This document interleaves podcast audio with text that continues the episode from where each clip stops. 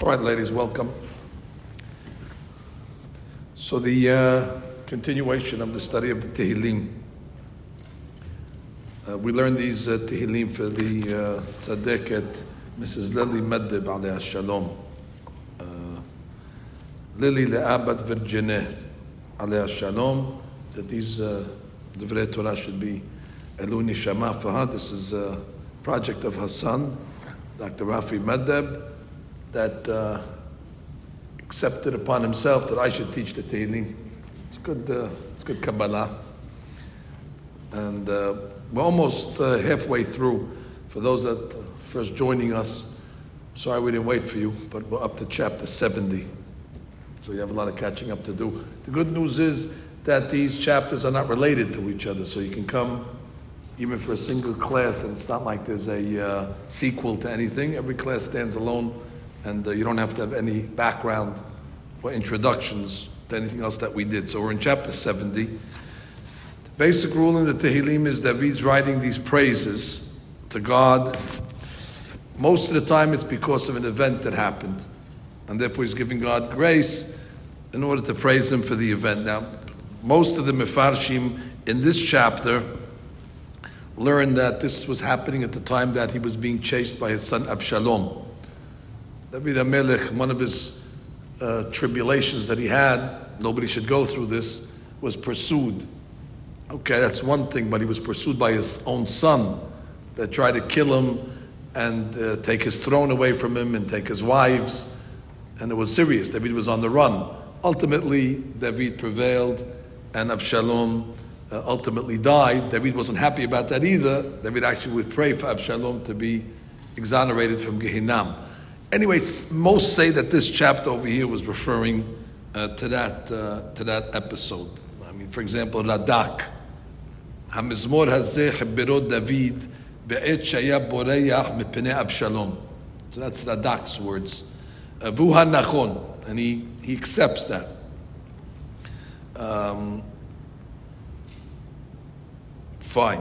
So what does he say? Le David lehazkir. Now, this is a novel way. I don't think we saw this ever before. The way the chapter begins, Lam Nasayach, we know what it means for the conductor. David wrote these compositions and he would give it to the conductor, ultimately in the Beit Hamikdash, and they would sing the songs like you have a symphony. So you give the music to the conductor. So David HaMelech was a singer and he was a writer, he was a composer. So they gave it to the conductor in order to sing David Lehazkir. Now here you don't have a chapter that begins with the word. David, uh, Rashi says Lashon Tefilahu. So it's a prayer of David, like we say every day in prayer uh, in chapter 20. Lam nasayach mizmor David yancha Adonai beyom sara yisagibcha Hashem Elohei Yaakov. So we say va'anachnu b'shem Adonai Eloheinu nazkir. And us, we will call out to God's name nazkir. Nazkir means in tefillah or in in uh, in praise. Fine. So David HaMelech is making a prayer. Elohim lehatzileni. Adonai le'ezrati husha. Now, if you've been coming to the shiurim, you know that we pay a lot of attention to the names of God that David chooses in his prayer. So here he chooses two names. The first is Elohim, and then the second part of the pasuk is Yud Kevavke. We know that there's a difference between the two names. It's, it's one God. But every time we use a different name, it connotes either we're talking on midat hadin, meaning strict justice, or we're talking mercy.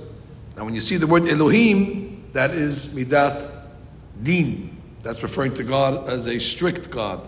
When you see Yud Kevavke, Yud Kevavke represents mercy. So make up your mind, David. Are you are you turning to God as an Elohim, or are you turning to God as a Yud Kevavke? And the answer is typical rabbinical answer, both. Elohim lehatzileni. He's saying on, on two things. Number one, Elohim lehatzileni, that he should be saved because of midat adin. Uh, midat adin, the way they explain it is um, that he should be saved because of, let's say, maybe his. Um, well, I'll read it over here the way he said it. Elohim zu midat adin, gam midat adin when Shemuel, who appointed King David to be the king, so he said that he's going to be a king for some generations. So he says, You promised me from the times of Shemuel, so therefore, Midat Adin, you, you, you, I deserve it because of the blessing of Shemuel. And then he says, And even if, for whatever reason, I don't earn it because of Midat Adin, Hashem Le'azati Hushan. Do it because of the Midat Rahamim. So David HaMelech is using both names. And I'd like to say a Hidush over here. David HaMelech was miraculously saved from Avshalom. He was outnumbered, he was on the run, Avshalom was a gibor, it was a miracle. So I'll give you a secret now, that there's certain name of Hashem that if you think about it, and you ponder it, and you have the kavanah that I'm going to tell you now, you could merit a miracle. Now, it doesn't mean the sea is going to split for you, but it means when a person needs a salvation, and he needs things to go his way. He needs Hashem to do something, which we would say it's a miracle. Not an open miracle, but a small miracle. So there's a kavanah in saying or thinking Hashem's name, and that's the name that activates miracles. So I'm going to teach it to you today. And then next week we'll come along and say if it worked or not. The name of miracles is the following Yudke Vavke. Now listen to the way we're learning it. You know that Yudke Vavke, four letters of Hashem's name, can be written in a full sense, bimilui. Bimilui means I could take the yud and spell it yud vav dalid, phonetically, yud. See what I did? That's called the letter yud bimilui. Bimilui means I, I opened it up. Now, the letter he, you could open it up also. Now, there's three ways you can spell the letter he. I can spell it he aleph, he. I can spell it he he, and I can spell it he yud. For this purpose, for today's class, we're going to spell it He Aleph. So now we have Yud Vav Dalet, Yud, and we have He Aleph. So far, so good? Good. Now we're going to go to the Vav. There's three ways I can spell Vav. I can spell Vav, Vav, Vav, Vav, which is the easiest way to spell it. I can spell it Vav, Yud, Vav, which is a more, you know, sophisticated way to do it. But for today's class, we're going to spell it Vav, Aleph, Vav. We're going to put an Aleph. Just like we put an Aleph next to the hair, we're going to put an Aleph in the Vav. And in the final hair, we're going to keep it consistent. Hair Aleph. Same thing. Now, if you want to know, to impress, you know, your uh, husbands, uh, you could say that this is called Shem Yudke Vavke. It's the name Yudke Vavke. Bimilui with the fill-in alfin. Alfin means olives. We're filling in with olives. Now, if we would do this with the letter He, we would say Bimilui Hein. And if we were doing it with Yud, we would say Bimilui Yudin. So now you're experts. If I, I don't have to give you this whole introduction next time. Next time I'm going to come in and say, ladies, uh, we're going to discuss now Shem Havaya Bimilui Alfin.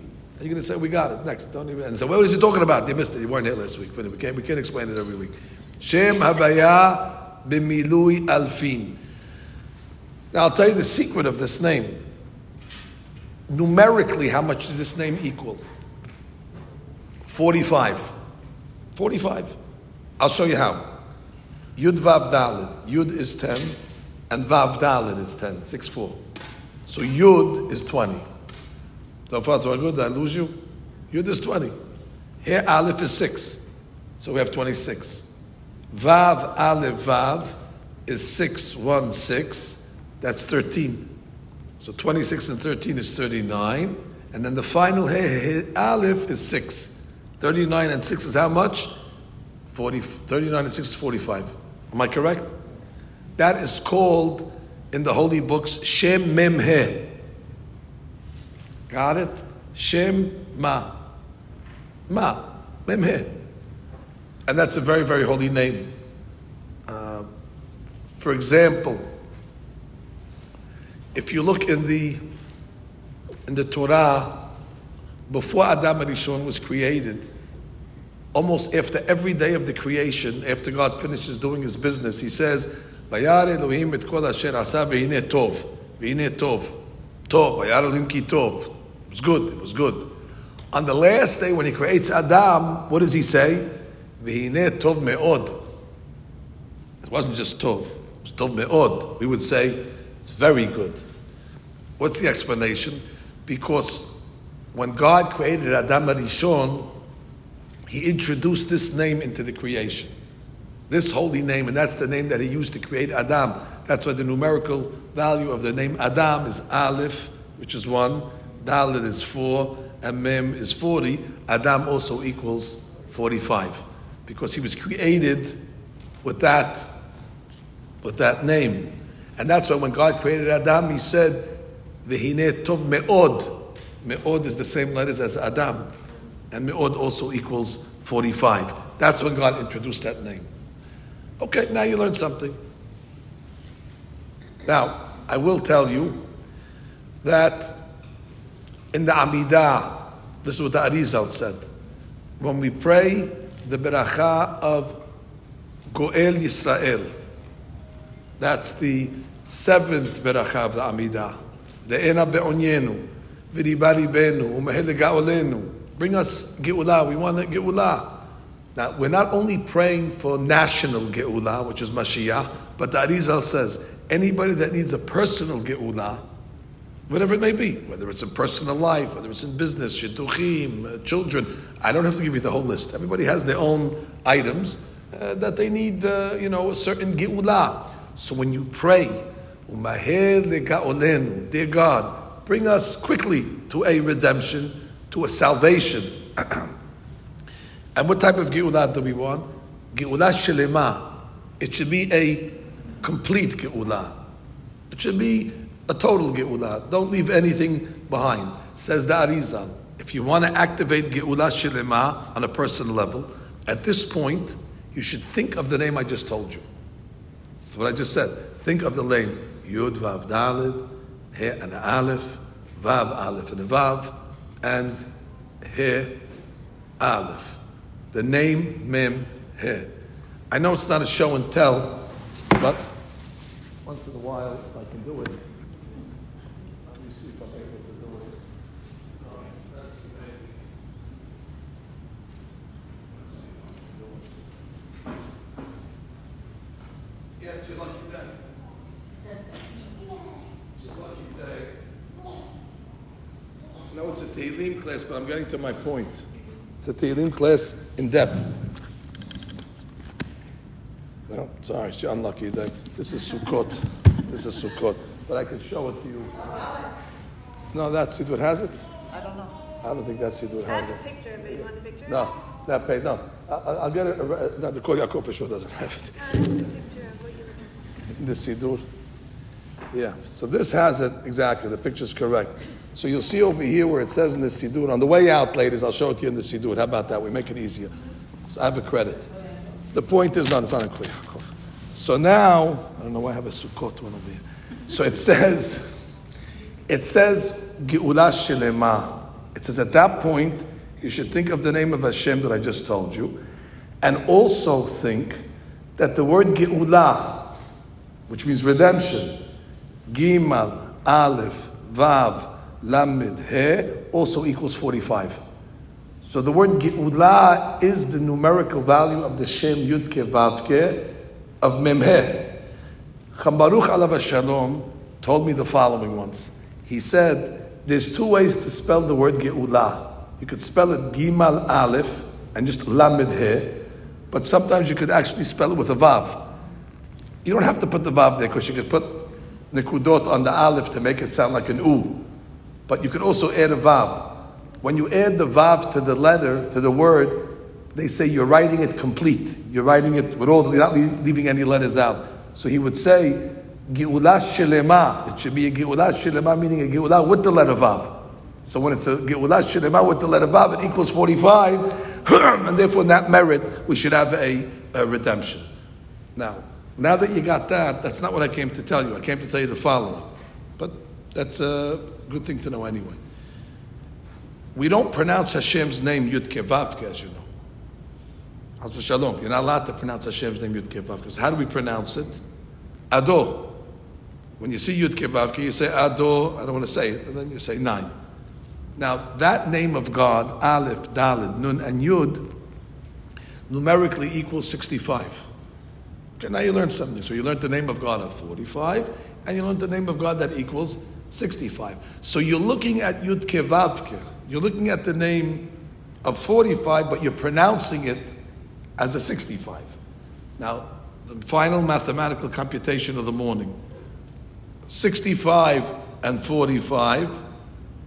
It's high, it's high in mathematics, it's difficult.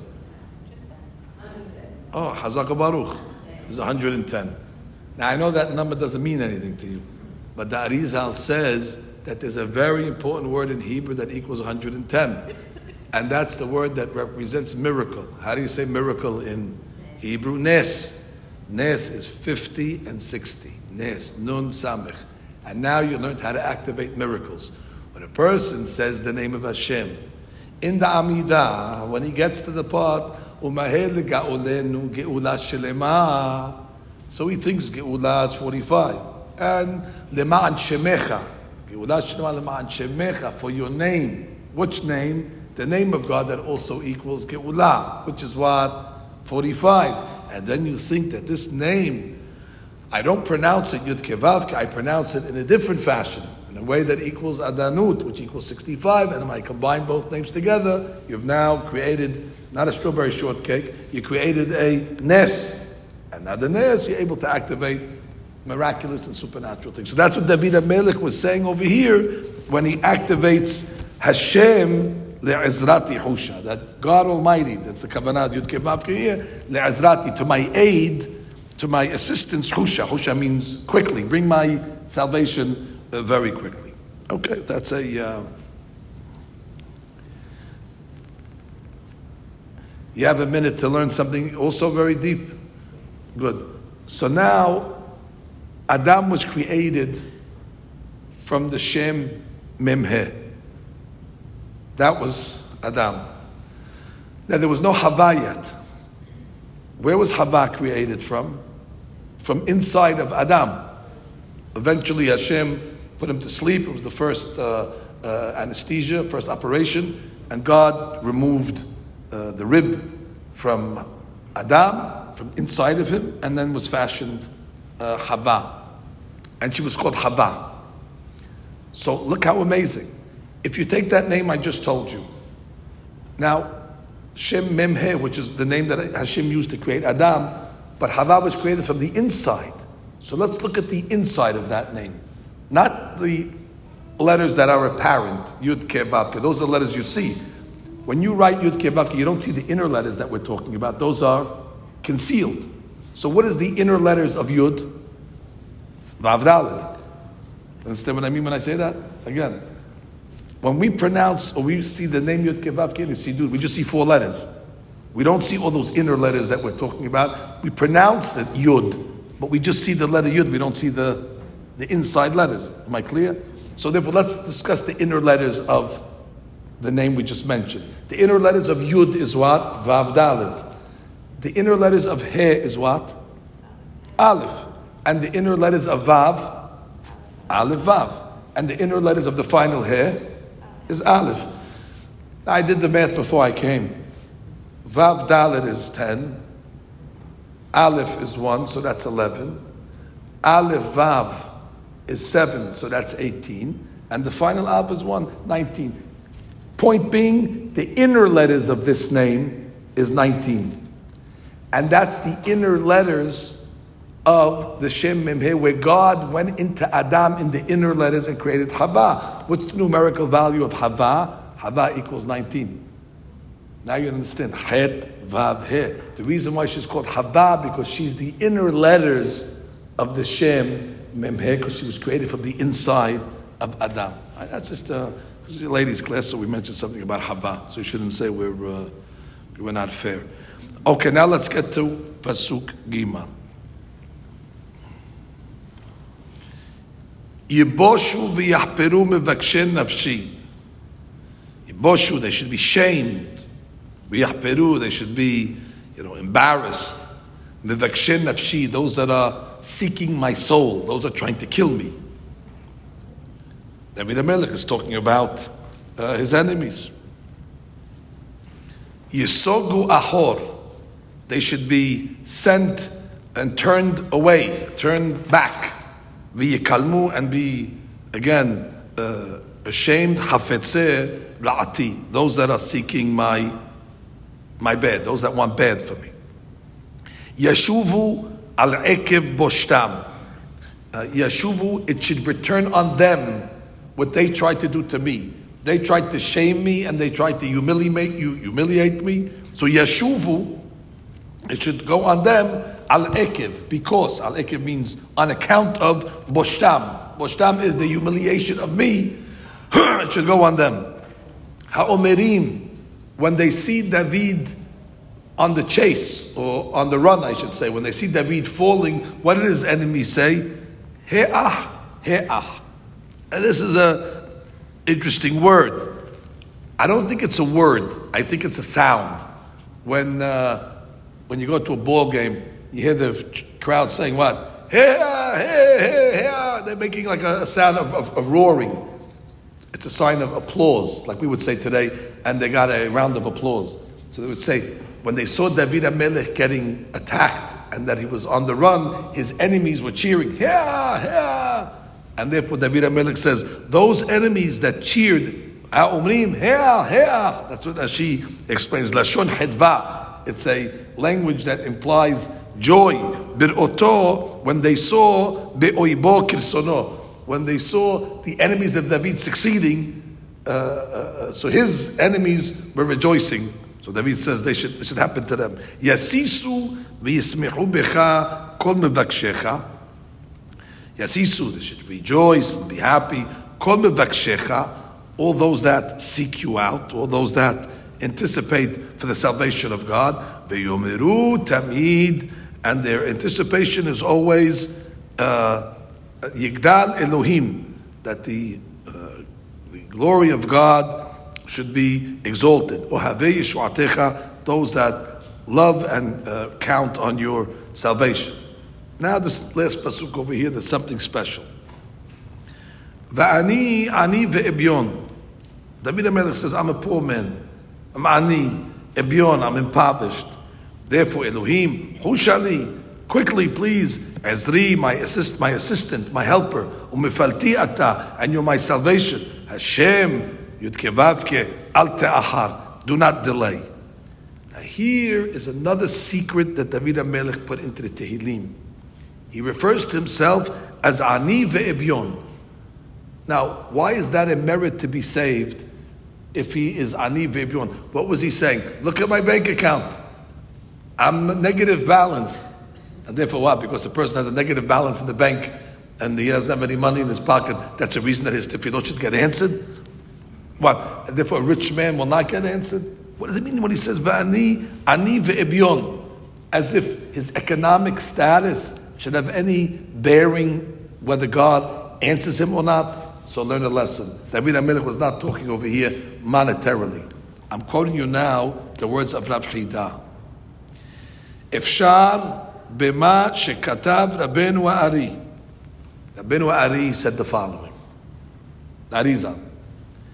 The Be'et Sarah, that when a person is in trouble and he needs a salvation, this is the second way we're going to give you a secret to reach salvation he says, Yazkir Zechuyotav.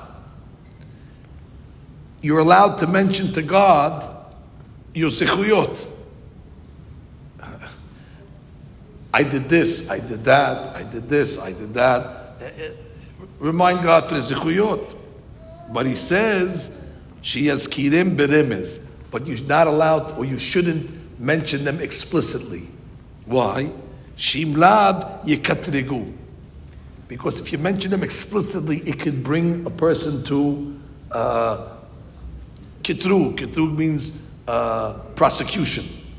Uh, the, the Satan says, well, he's bragging. Well, he did this over here. What does he think he is? So you don't want to so you're in a catch 22 over here. That Arizal says you're allowed to mention your good things to put you in good favor with God, but you shouldn't mention them explicitly. You should mention them in remez, in, a, in, in an illusion somehow. Now you have to be clever how to do that. So David was very clever.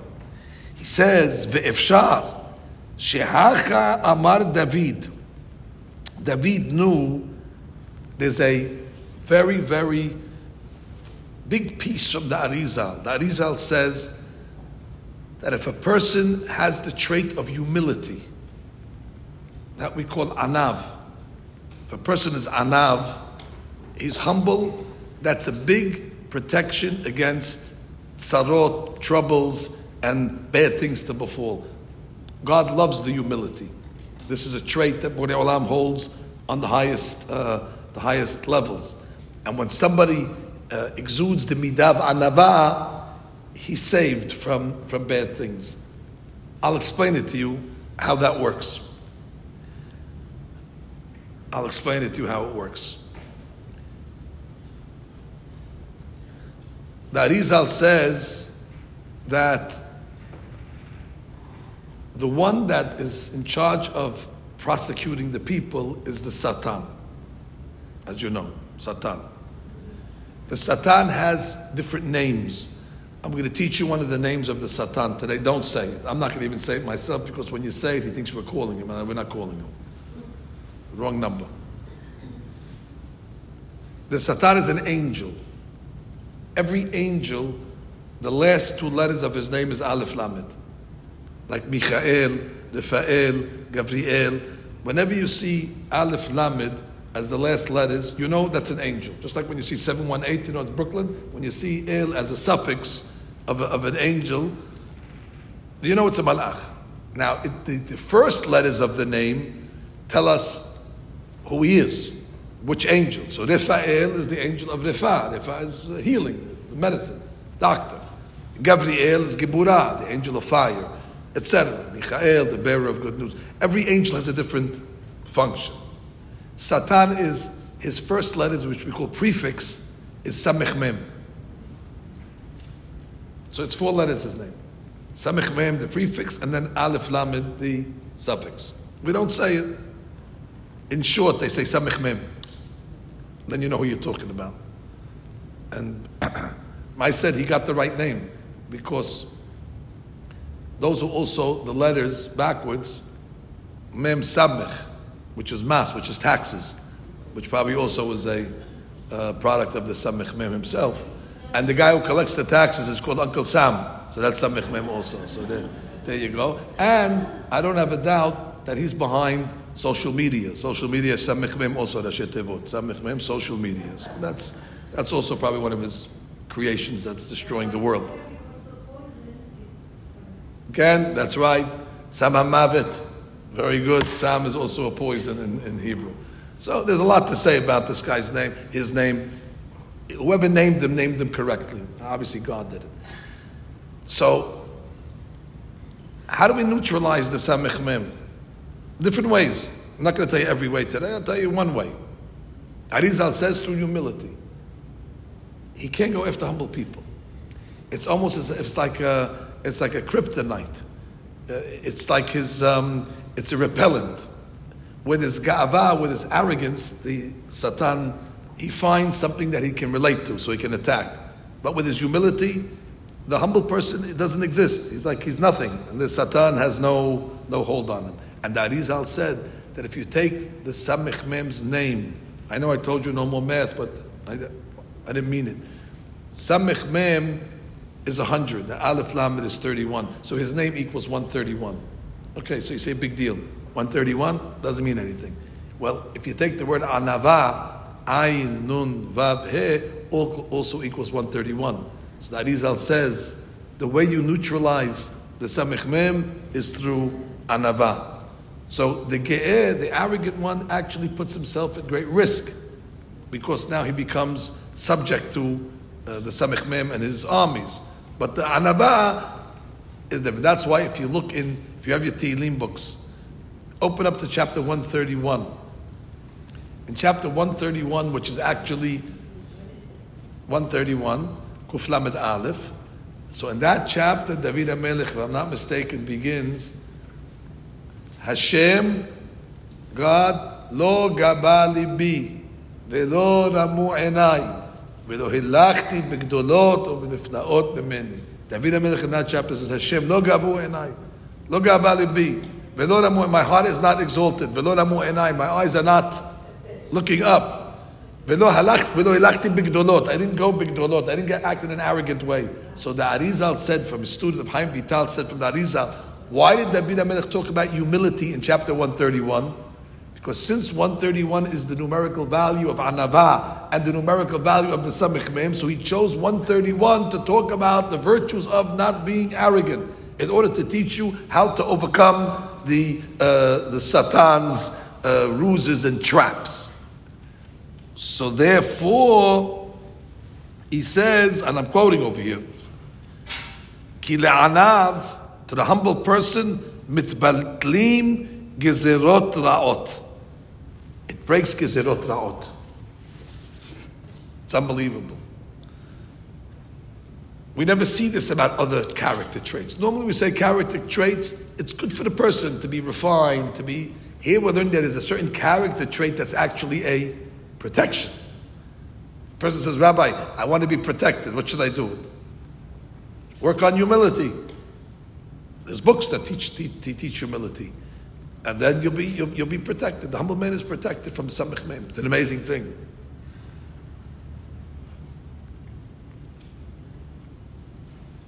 I don't know how, how far to go on this or how not far to go. I do have a lot of papers in front of me. I take a, just go, just do it. I'll take a risk. Listen, we'll see next week who comes back, who doesn't come back, then we'll measure. We'll say nobody came back next week, so it's okay, it was a mistake. If you come back, I'll say it was okay. Now, these are deep things, but I don't want to deprive you from these deep things. These are things I would tell the boys in the yeshiva. But why should you be deprived? Because just because uh, uh, uh, you, you, come as a, in a ladies' class, we say, "Oh no, we're not allowed to say these things." These things are open for all, for all inquisitive Jewish minds that want to understand. So I'll allow you the same benefits. I'm only telling you because it has to do with this week's parasha and has to do exactly what we're saying. I'm not going to tell you the story of the spies. There's other classes I'm sure you're going to go to, and they'll give you the history of what happened with the spies. Ayin Sham. But I will tell you that it says in the Pasuk when they went, it says when they went. It gives us the time of year that they went. It says, Yamim, the days that they went, Yemeh was the days of Bikurei Anavim. It was the time when the grapes are ripening. Bikurei Anavim, when the grapes are coming out of the vine and becoming ripened. I think it's this time of year, by the way, because the spies were dispatched on the 29th of Sivan. Now, yeah, I think Sunday was 20, 21, 22. Yeah, this is the 22nd day of uh, Sivan today. So this is the time. Next week is the anniversary when they sent the spies. So Yemeh Bikure Anavim. It's the days when the Anavim were, are being uh, ripened. Now there was a great, there's a midrash. The midrash uh, is read like this. There's a certain midrash that's called midrash pili'ah. Midrash pili'ah are these type of midrashim that are like riddles. And most of the rabbis have a hard time cracking the riddles because they're very, very deep. One of the riddles goes like this Why did the spies fail?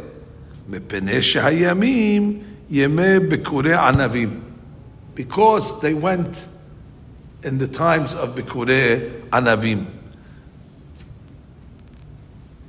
ענבים. Now what does that mean? What does their failure have to do with the grapes ripening? And if they would have went before the grapes ripened, they would have been more successful. And then the midrash continues. Velachen ketiv, and that's why it says in the pasuk, vatitzpenehu shelosha yirachim.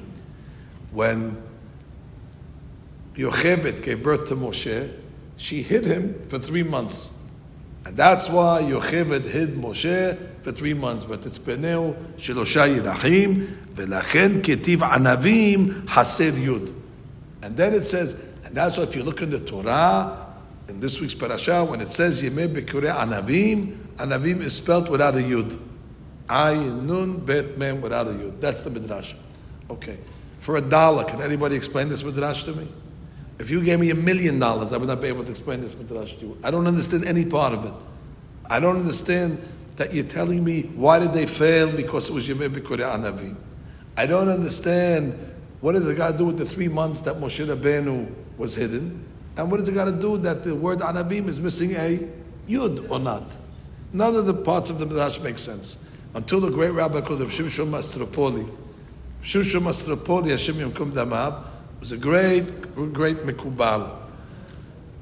And he was a master of unraveling these Midrashim, and he explained the following.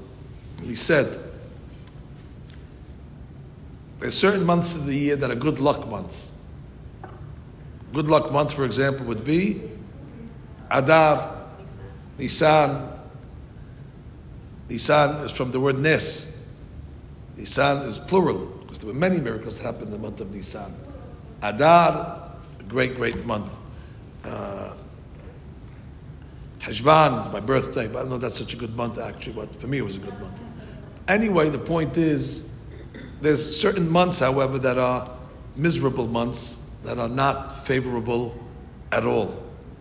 And those are the months of Tammuz, which is, sorry to tell you, the next month that's coming up on the calendar. The month of Av, which is the month after that, so it's back to back, not so good. And then you have, in the middle of the winter, the long, no, not Hajvan, Hajvan is my birthday, I said. Tevet. Tevet. Tevet. The month of Tevet.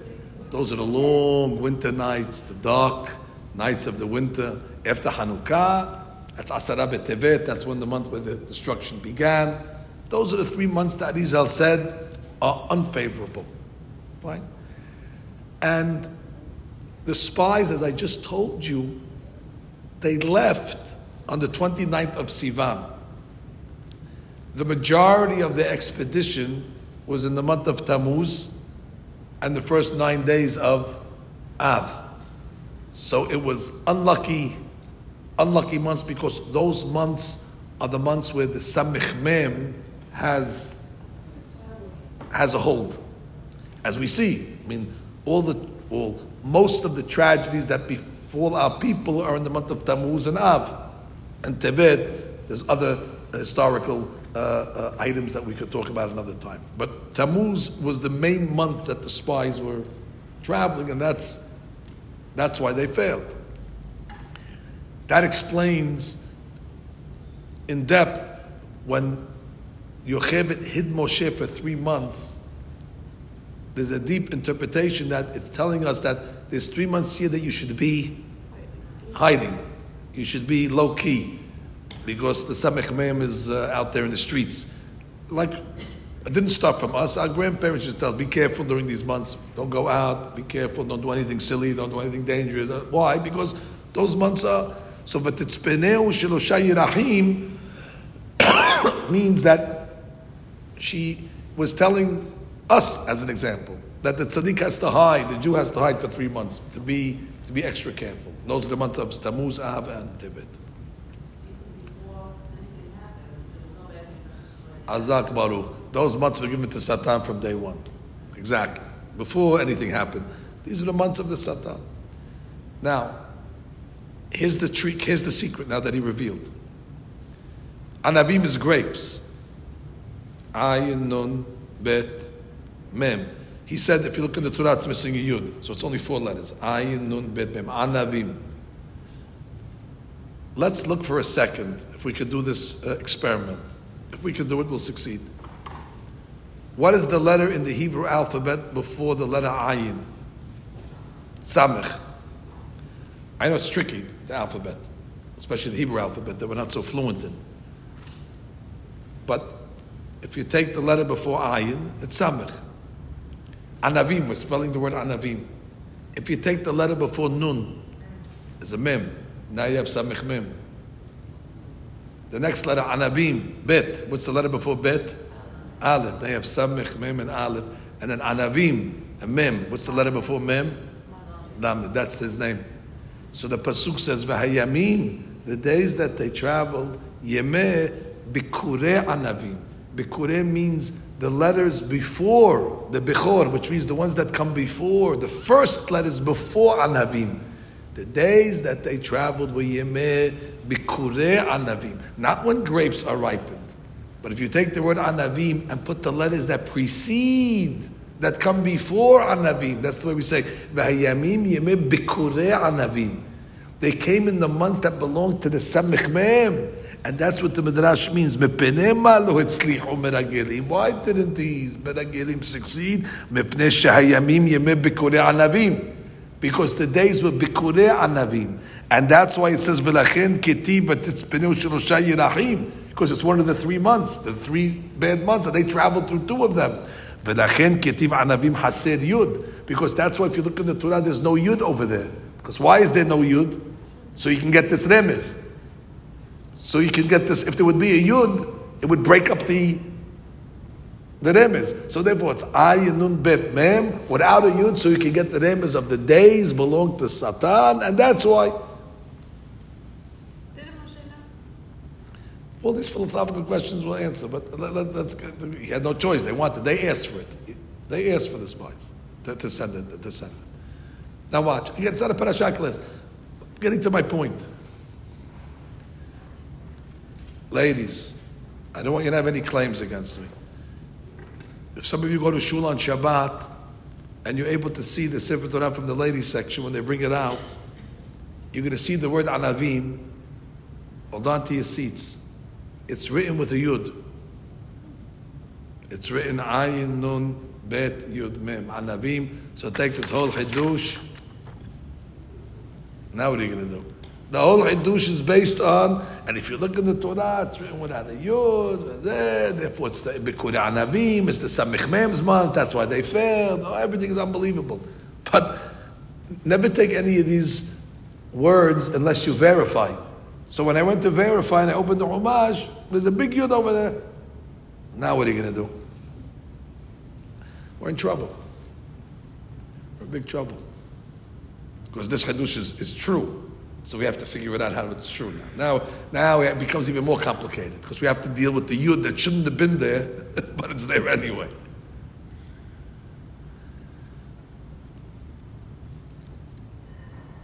Please don't ask any questions to me on something that I myself don't understand so much. So whatever I'm going to tell you, just take it for face value. I'm giving it to you as I know it, and I don't know it deeper than you once you hear it. There was a rabbi called Bnei Yissaschar, and he said that there's two versions of the Sefer Torah. There's the version that they have in heaven, and there's the version we have on earth. And there's some differences. The version on earth needs to be uh, protected a little more from Satan and from negativity than the one in heaven, because the one in heaven is in a holy place. It, not, it doesn't have to be concerned about any uh, you know, prosecutions and things like that. So he says, when the Midrash writes that it's written without a yud, it means in the version in heaven. Because you could write Satan's name because you're not worried about him. You're not worried about him in heaven. You, could even mention him in the, in, in the text as such. But on earth, Moshe Rabbeinu did not want to make an illusion of the Samech Mem in the text, so he broke it with, uh, with a Yud. He put a Yud in between just to, so even there's not even a remez of it. You see, we don't even want to have a remez of the Samech Mem. You know how our, our, grandmothers used to tell us, Al tiftach pel satan. Don't, don't say anything. If you say something, don't say it. Don't even say it. Because you're opening your mouth to it. Then it's going to happen. Don't say anything. So when Moshe wrote the Torah, it was from God, he saw Anavim, so he knows what this hints. If, if, if Rabbi Mastropoli knew this, for sure Moshe knew this. So when he said Bikure Anavim, the letters before Anavim, he said we cannot put an illusion of Samech Mem in the book. It's too too dangerous for the people. Therefore, let me let me add a yud. Now I know what you're asking. What do you mean? Let me add a yud. That's not Wheel of Fortune over here. Where's he getting this yud from? Wait, can you just add a yud? I thought the, the, the, letters are given to him by God. Can Moshe Rabbeinu just add letters as he wants? It's not lehavdil, a million havdalot. We're not counting the letters in, in Tale of Two Cities. Charles Dickens, lehavdil. Or Huckleberry Finn. We don't care if the author adds a letter or takes away a letter. It's all shekir with the letter, without the letter. But the Torah is Every letter is signed and numbered. So how could all of a sudden Moshe Rabbeinu, oh, I want to add a yud over there? You can't add a yud. Unless, unless there was an extra yud in the, in the box. Unless there was an extra yud in the box. In last week's parasha, ladies, this is a Tehillim class. I'm aware of it, and I'm getting back to the pasuk in Tehillim. But if you want to understand this pasuk that I'm about to explain it to you, you need this introduction. I know some of you saying we came to a Tehillim class, and the guy's talking about other things. You'll get your money back on the way out. We're explaining it like this.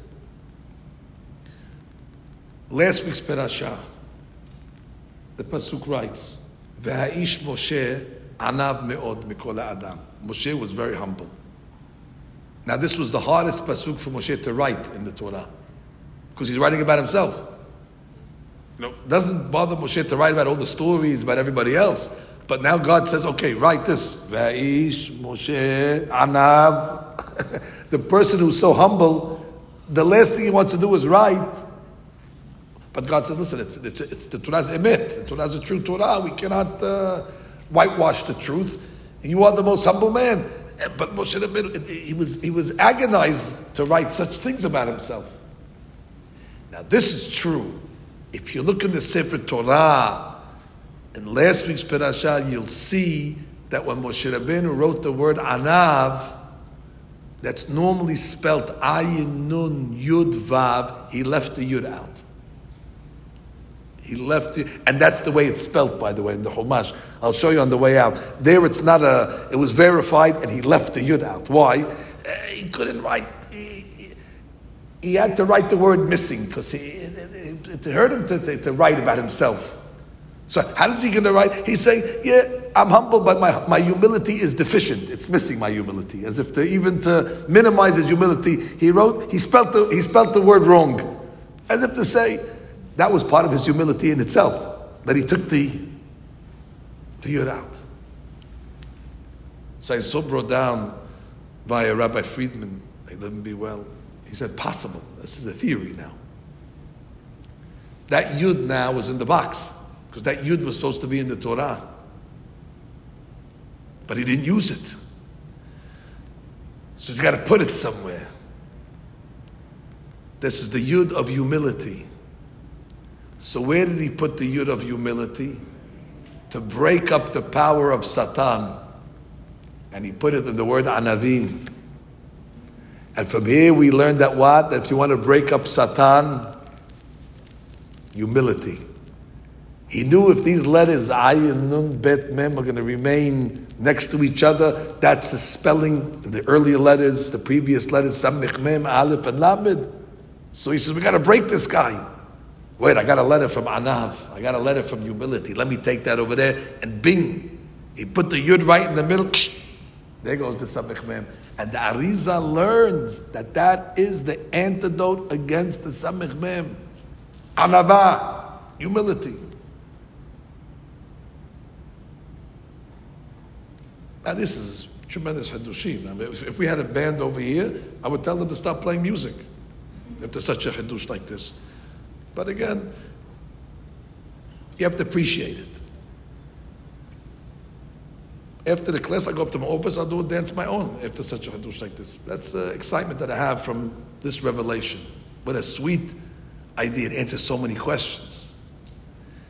Now we go back to our chapter. David HaMelech needs, uh, needs a Yeshua. He needs help from God. His son is chasing him. His enemies are laughing at him. Heah, heah.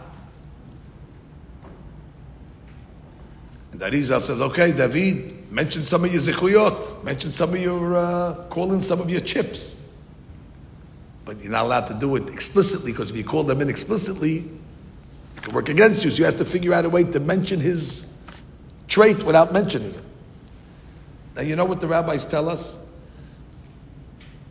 since God created the world, there were, there were three most humble people. You know who the three most humble people were? The three most humble people were Moshe, Abraham, and David. I know you're asking why I say it in that order. Abraham came first, and then Moshe, and then David. But I said it in a different one. I said Moshe, Abraham, David, because the pasuk says, "V'ha'ish Moshe anav me'od." He was more humble than all the other humble people. Me'od is Rashi Tevot. Moshe, Abraham, David. So therefore, V'ha'ish Moshe anav me'od. He was more humble than the other two. Why? I'll explain to you. Huh? Moshe is Ish Elohim, there's nothing to talk. But why was he more humble than the others? Avraham was humble. What did he say about himself? Va'anochi afar va'efed. He said, I'm, I'm nothing, I'm ashes. okay, ashes, but it's something. I mean, it's nothing, nothing important, I agree, but it's something. David HaMelech, what did he say? Va'anochi tola'at. I'm a worm. Okay, but it's a worm. A worm actually is even more than ashes. Ashes is inanimate. A worm is li- alive. So they were humble, by the way. Now, by the way, it doesn't mean that they just said it. I can also say I'm a worm. it doesn't mean he said it. It means he believed it. He was it. If you have some arrogant guy come along and say, I'm a worm, you tell him you're a hamor also. That, that, that nothing to do with it. The point is, and what did Moshe Rabbeinu say? V'nachnu ma. He said, I'm nothing. Nothing. Now, nothing is more, more nothing than ashes and a worm. So therefore, Moshe Rabbeinu was the, the most of humble because he looked at himself as, as ma. The clock says I have five minutes. So I'm going to take advantage of it. When God created the world, the first three words that God used to create the world was Bereshit, Bara, Elohim. In the beginning, God created. Elohim is judgment. Correct? We learned today judgment. In the beginning, when God created the world, there was only judgment. He did not use the name of Yud Kevav until Adam came into the world.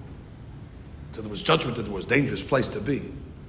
But it was okay to be dangerous because there was nobody there. So it's okay to be dangerous. Once Adam came, God said this, this word cannot exist with Elohim anymore. We have to add Yud Kevavke. But in this pasuk, Bereshit bara Elohim, it's giving us a remedy that even when there's Elohim, even when there's judgments and there's strictness, there's a way to overcome that even. How? Humility. Now, where do you see humility in the words Bereshit bara Elohim? You don't see anything about humility. But let's look at it differently. What's the last letter of Bereshit? Taf. That stands for Tola'at. Who said he's a Tola'at? David, Vanuchi Tola'at. Bara. What's the last letter of Bara? Aleph. What does that stand for? Efer. Who said that? Abraham. Vanuchi Afar Efer. Elohim. What's the last letter of Elohim? Mem. What is that for? Ma. At the beginning of the Torah, the Torah is telling you that even in the world where there's only Elohim, however, the Torah hints to humility at the end of the word because that's the humble. The humble guy is always at the end. So at the end of the word, if you go to the end, meaning you have humility, like Tola'at, like Efer, and like Ma. Now, why does it put it in that order? Because it's putting it in the order of lowest to highest level. The lowest level is tola'at because it's a it's a creation at least. And then what's higher level than tola'at? Efer. And then what's higher than efer? Ma. So it wrote it in the progression. So therefore, in the beginning of the Torah, when it says Bereshit bara it's already hinting to us that even in a world that has judgment, the humble one is able to overcome. I heard this from one of my rabbis. I forgot which one. I'm not taking any plagiarism here. It's not my Hiddush. He said, if you want to give a mashal to it, if somebody goes to the ocean and you have these big waves, so a guy standing there at the ocean Big wave comes, stands there. What does the wave do to him? Knock him down. Who gets saved? The one that goes like this. He bends, the wave goes right over his head. The humble one, the wave goes over his head. The ge'eh, he thinks he's going to, boom, he gets knocked down. That's the mashal he gave to show you that the humble one, when he lowers himself, the midat adin just passes over him. It's a, it's a lesson. It explains why Moshe Rabbeinu was so successful. He was untouchable. It was his humility that put him in that protection. Satan couldn't even get him. He died a, a death of kiss of God. Why couldn't the Satan get him? Satan couldn't touch him. Satan was allergic to Moshe Rabbeinu. Can't touch him. Now we get back to our chapter. If you have a book in your hand, you'll appreciate the Hadush inside. We're reading now the last pasuk of chapter 70. David HaMelech needs a miracle. He needs to be saved. And David zechut, one of his merits is he's humble. But he can't say to God, in the merit of my humility, save me, because you shouldn't say it explicitly, but you could say it in a So look at what he says, ani, I'm poor. What's the next one? Ve'ebyon, and I am impoverished. But look over here. Ani. What are the letters of Ani? Ayin, Nun, Yud. What's the next letter in the Pasuk? Vav. So therefore, if you look at it straight, it spells Anav. You see, it spells Anav. But David Amir said it in two words. Ani ve'ebyon, not to say the word Anav explicitly. So he said, I'm impoverished, I'm a poor man, but he was hinting over here a way to throw in the word anav in order that the malachim that pick up on these nuances will say, yes, and the zechut is anava, the samich is not allowed to touch him because he has, he's one of the three. So therefore, the Chida writes that this is a very important nuance over here. Ani ve'ebyon, actually forget about the ebyon. We really care about the ayin, nun, the Yud and the Vav of this Pasuk. The fact that he was Anav. So he was saying it without having to say it. It's a, we, we just revealed the big secret of the of that when you're reading this chapter in Tehillim, now your eyes are going to look at these two words differently than most people. Most people say, Ani ve'ebyon. And you're going to say, well, Anav. Anav, but you say Anav. Oh, look at that. Look at that. He, he, he, he secretly hinted it into the, into the way he said. And therefore, because he mentioned his level of anav, Elohim hoshali. Even with his Elohim, even with his midat adin, it doesn't matter. Like I just told you, Bereshit bara Elohim. Even in a place where there's Elohim, if there's humility, you don't have to worry. That's why he says, "Va'ani ani ve'ebion," because he has the midah anava Elohim hoshali. Even the midat adin will be able to bring you to salvation. Ezrim faltiata. And then the pasuk ends with the Shem of miracles. Yud Kevavke Hashem Omari al te'ahar. Al te'ahar, do not delay. Now, what is this chapter good for? It's good for David because it worked. But the rabbis say when a person is, needs his personal salvation for himself, this is a good chapter to say. It's only six pesukim, so it's not a long chapter, but to say chapter ayin, those that say chapter 70 in the Tehillim, when they need a salvation and a Yeshua, and they say it with the minimal kavanot that we said here today, a person is able to get a, uh, a salvation. All right, ladies, we'll stop over here. I think that's enough. At least that's enough for me.